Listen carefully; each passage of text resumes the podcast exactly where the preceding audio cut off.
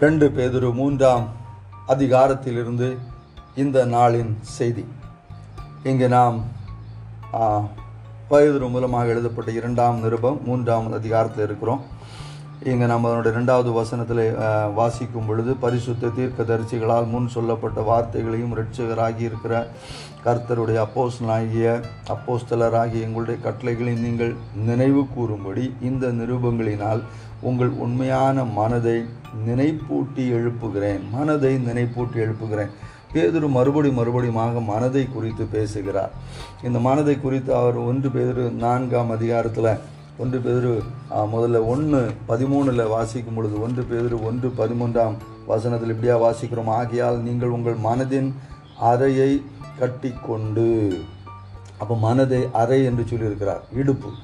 அது என்ன இடுப்பு மனதை இடுப்பு என்று என்று சொல்லியிருக்கிறதை பார்க்கிறோம். எபேசியருக்கு எழுத நிருப நிருபத்தில் பவுலும் இதே காரியத்தை சொல்கிறார் நாலாம் ஆறாம் அதிகாரம் அங்கே நாம் வாசிக்கும் பொழுது அந்த ஆவியின் யுத்தத்தை குறித்து நம்ம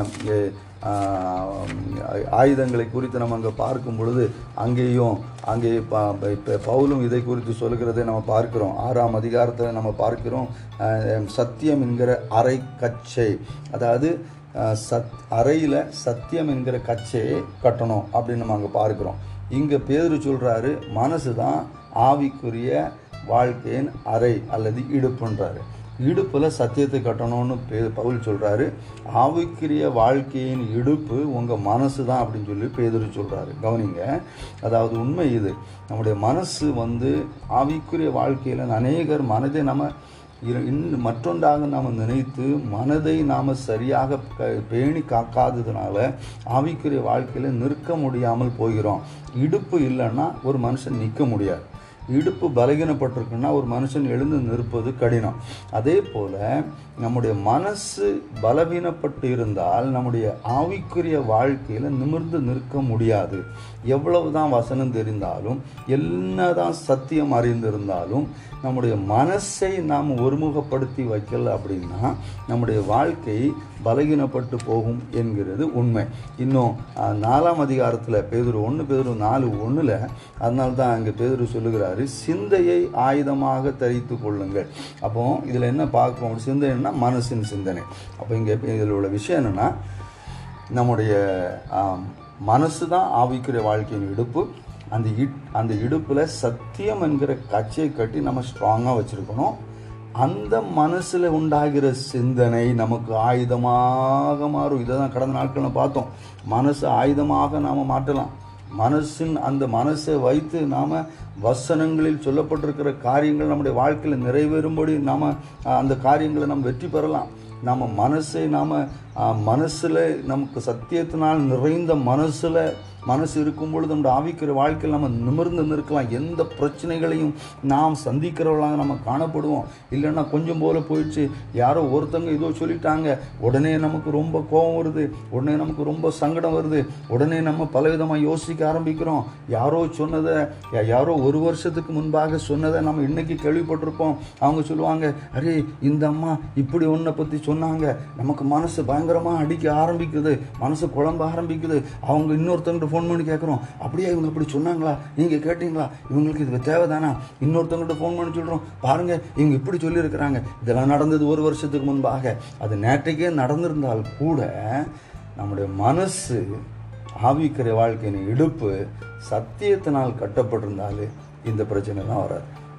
நம்ம மனசில் தெளிவாக இருப்போம். யார் என்ன சொன்னாலும் நான் யார் என்பதை வசனம் சொல்லுது. அதுதான் சத்தியம். மற்றவன் சொல்கிறதுனால நான் மாறப் என்னுடைய அடையாளம் மாறப்போகிறது இல்லை. என் ஆண்டவர் என்ன சொல்கிறாரோ அதான் நான். மற்றவங்க சொல்கிறதுனால அது மாறவும் அது மறுக்கவும் முடியாது என்று சொல்லி தேவனுக்குள்ள பலமாக நிற்கணும். இப்படியாக அநேக காரியங்கள். மனதிலாலே உண்டாகிற பிரச்சனைகள் வரும் பொழுது அவனுடைய அர்த்தம் என்ன நம்ம புரிந்து கொள்ள முடியும். ஒவ்வொரு சூழ்நிலைகளையும் நாம் ஆண்டவருக்குள்ளாக அறிந்து கொள்ள முடியும். இதெல்லாம் மனசில் தான் இருக்குது அதனால தான் மனசு என்கிற ஆயுதம்.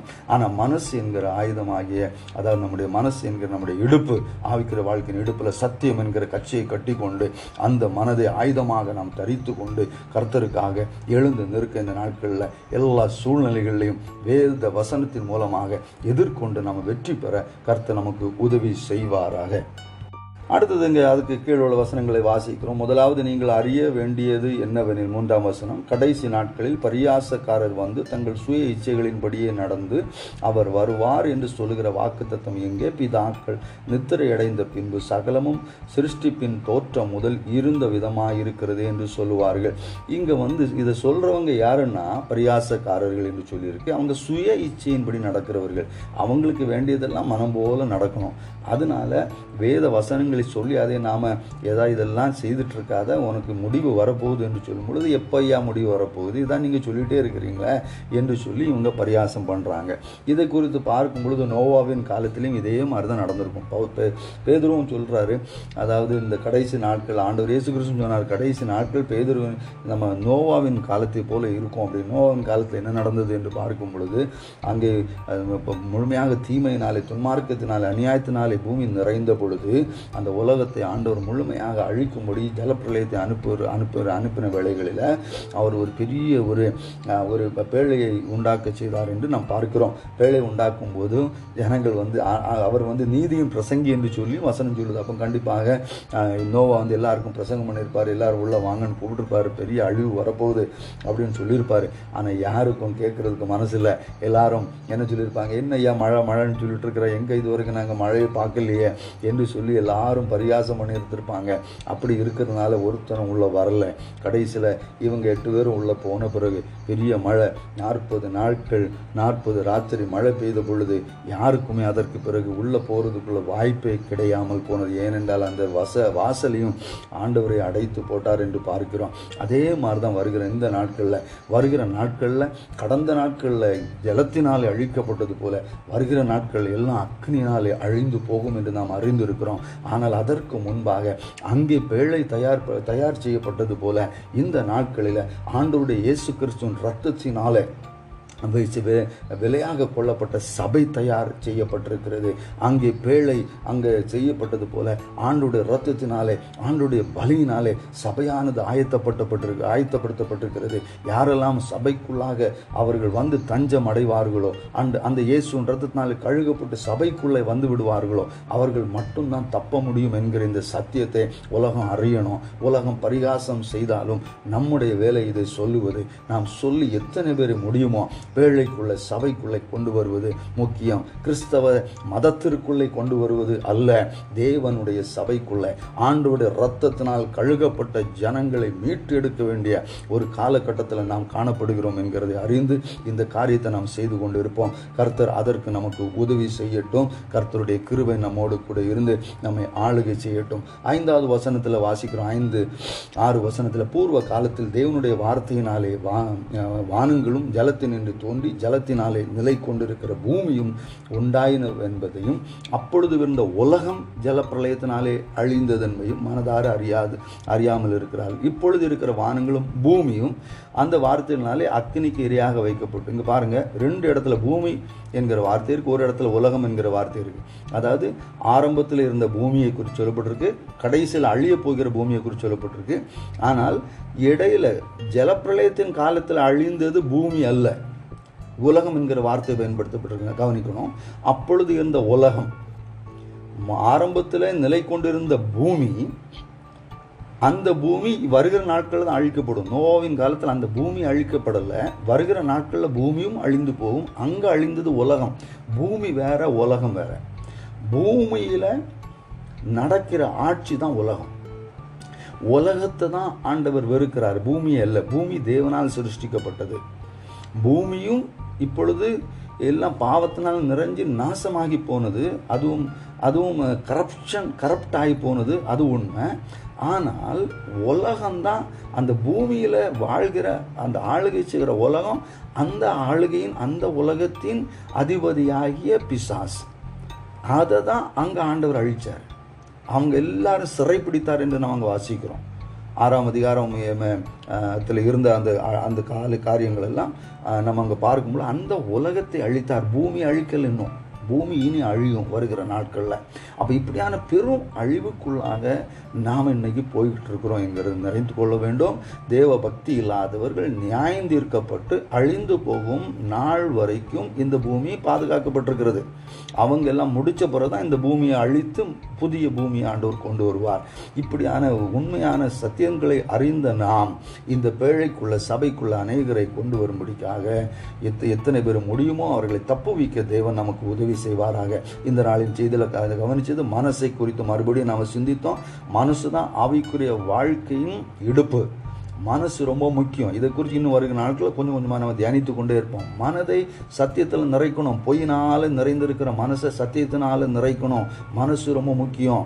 மனசு இல்லாமல் ஆவி ஆவி ஆவி என்ற ஆவிக்குரிய வாழ்க்கையில் நமக்கு நம்ம வெற்றி அடைய முடியாது என்கிறத புரிந்து கொள்ள வேண்டும். அடுத்ததாக கடைசி நாட்களில் பிரயாசக்காரங்க வருவாங்க. நோவாவின் காலத்தில் இருந்து போல இருப்பாங்க. அதை குறித்து நாம் சிந்திக்காமல் எத்தனை பேர் முடியுமோ அத்தனை பேர் இந்த பட்ட பேழை ஆகிய சபைக்குள்ளே நாம் வழிநடத்த தேவன் நமக்கு உதவி செய்வாராக. இந்த நாள் உங்கள் ஒவ்வொருவருக்கும் ஆசீர்வாதம் உள்ளதாக மாறும்படி ஜெபிக்கிறேன். கர்த்தருக்கு ஸ்தோத்திரம்.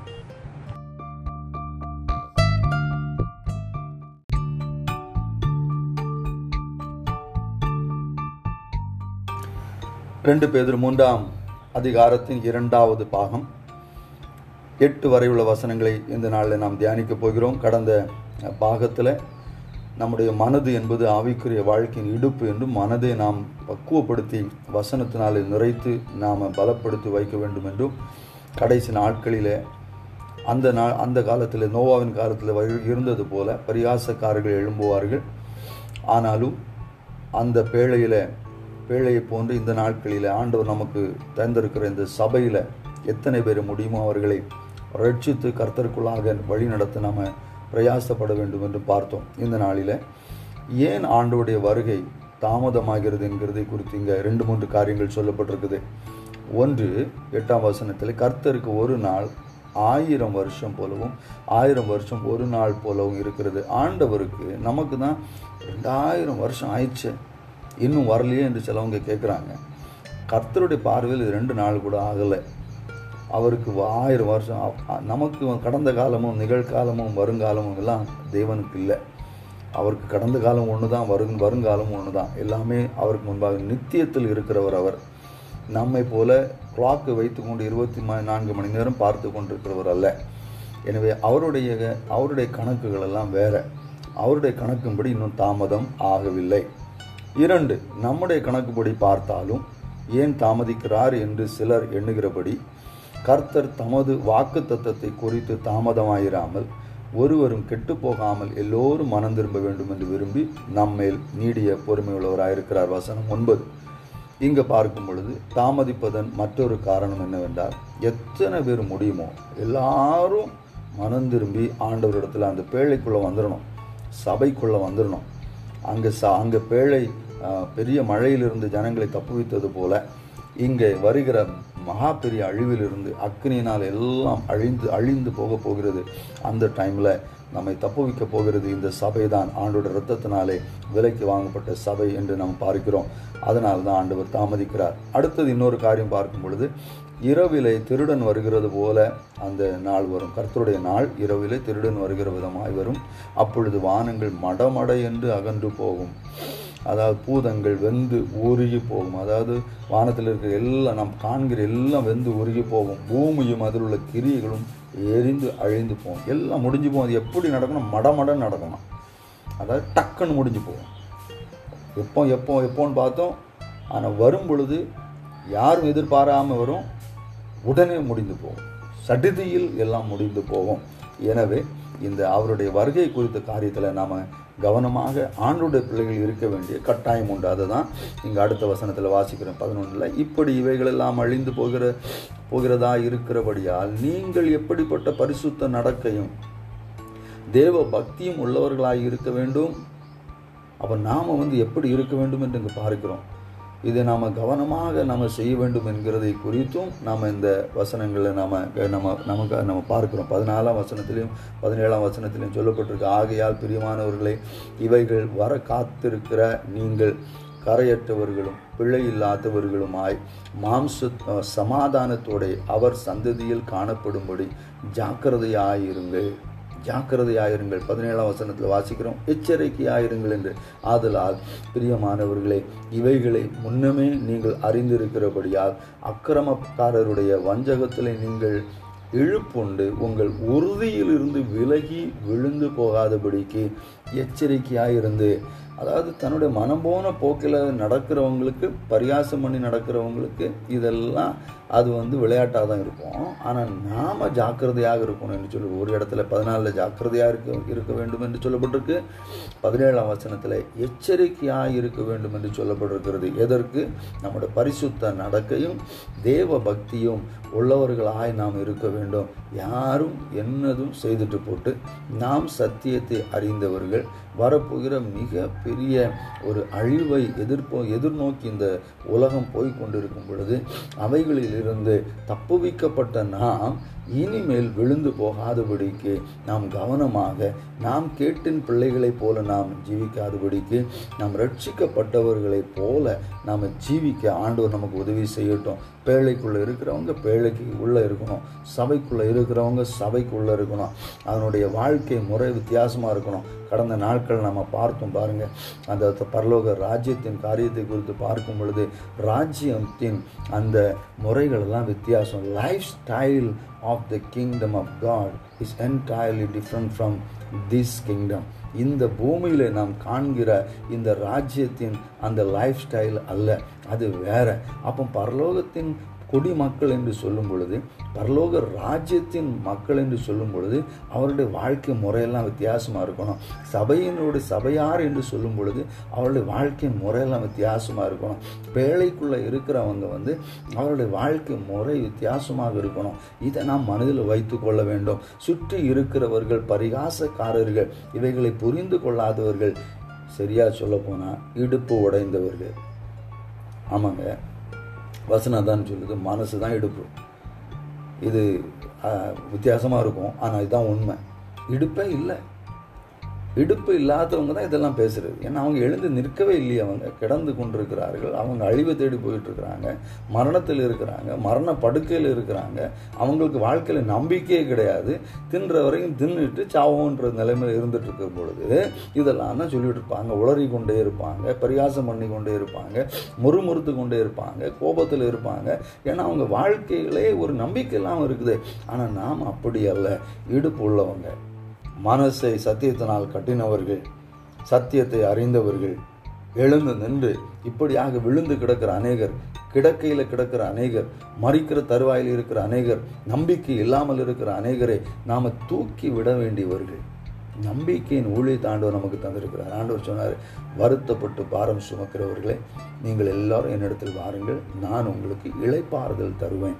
அப்படியாக நம்பிக்கை இல்லாமல் என்னையா வாழ்க்கை என்று வாழ்ந்து கொண்டிருக்கிறவர்களை அவங்க தூக்கிவிட்டு நம்மை போல அவர்களையும் எழும்ப செய்து நம்மை போல அவர்களுடைய இடுப்புலையும் சத்தியத்தின் கச்சையை கட்டி இடுப்பை பலப்படுத்தி எழுந்து நிற்க செய்து அவர்களையும் சபைக்குள்ள பேழைக்குள்ளே கொண்டு வந்து அவர்களையும் ஆண்டவரை ஆண்டவரை எதிர்நோக்கி நிற்கிற அந்த நம்பிக்கையிற்குள்ளாக வழிநடத்த வேண்டிய கட்டாயம் ஆண்டவர் நமக்கு தந்திருக்கிறார் என்கிறதை புரிந்து கொள்ள வேண்டும். நம்முடைய கருத்தரும் இரட்சகருமாகிய இயேசு கிறிஸ்துவின் கிருபையிலும் அவரை அறிகிற அறிவிலும் வளருங்கள். அவருக்கு இப்பொழுதும் என்றென்றைக்கும் மகிமை உண்டாவதாக. ஆமே இங்கேயும் ஒரு காரியத்தை கூட சொல்லி நான் எங்க முடிக்க போகிறோம் பாருங்கள் நம்ம இந்த இந்த ரெண்டு பேர் தொடங்கும் போது முதலாவது வசன அதிகாரத்தை முதலாவது வசனத்தில் வாசித்தோம். கிருபை பெருகணும்னா தேவ அறிவு பெருகணும். இன்னைக்கு உலக அறிவு பெருகி கிடக்குது. உலக அறிவை குறித்து நம்ம பிள்ளைங்களுக்கு எல்லாருக்கும் தெரியும். பல சப்ஜெக்ட் படிக்கிறாங்க. அதாவது மொத பல முன்னாடியெல்லாம் பத்தாம் கிளாஸ் படிக்கிறது இப்போ வந்து எல்கேஜியில் ஃபஸ்ட் ஸ்டாண்டர்டில் படிக்கிறாங்கலாம் கதை சொல்கிறாங்க இப்படியாக அறிவு வளர்ந்து கொண்டு இருக்கும் பொழுது கிருவை இல்லை. கிருவையில் பெருக முடியல சமாதானத்தில் பெருக முடியல. வாழ்க்கையெல்லாம் சமாதானம் இல்லாமல் தான் போயிட்டுருக்கு. காரணம் என்னன்னா தேவனை அறிகிற அறிவு இல்லை. கர்த்தருக்கு பயப்படுகிறதே ஞானத்தின் ஆரம்பம். நம்முடைய பிள்ளைகளை தேவனை அறிகிற அறிவில் முதலாவது வளர்க்கணும். அருமையான ஆண்டுடைய பிள்ளைகளை எவ்வளவுதான் மற்ற அறிவை நீங்கள் வளர்த்தாலும் எல்லாவற்றுக்கும் மேலான அறிவு தேவ அறிவு. கர்த்தரை நம்ம பிள்ளைங்க அறியலைன்னா அறிய வேண்டிய விதத்தில் அறியலைன்னா எவ்வளவு அறிகிறார்களோ அவ்வளவு கிருவை பெருகும். அவ்வளவு சமாதானம் பெருகும். அவ்வளவு நம்முடைய வாழ்க்கையில் தேவ ஆசீர்வாதம் பெருகும். பணத்தில் ஆசீர்வாதம் இல்லை பங்களாவில் ஆசீர்வாதம் இல்லை காரில் ஆசீர்வாதம் இல்லை பெரிய கம்பெனியில் ஆசீர்வாதம் இல்லை பெரிய படிப்பில் ஆசீர்வாதம் இல்லை. இவைகள் எல்லாம் ஆசீர்வாதமாக மாற வேண்டுமானால் தேவ கிருவையில் நம்ம பெருகணும். தேவ கிருவையில் பெருக வேண்டுமானால் தேவ அறிவில் வளரணும். இதை செய்யும்படி ஆண்டு உதவி செய்யட்டும்.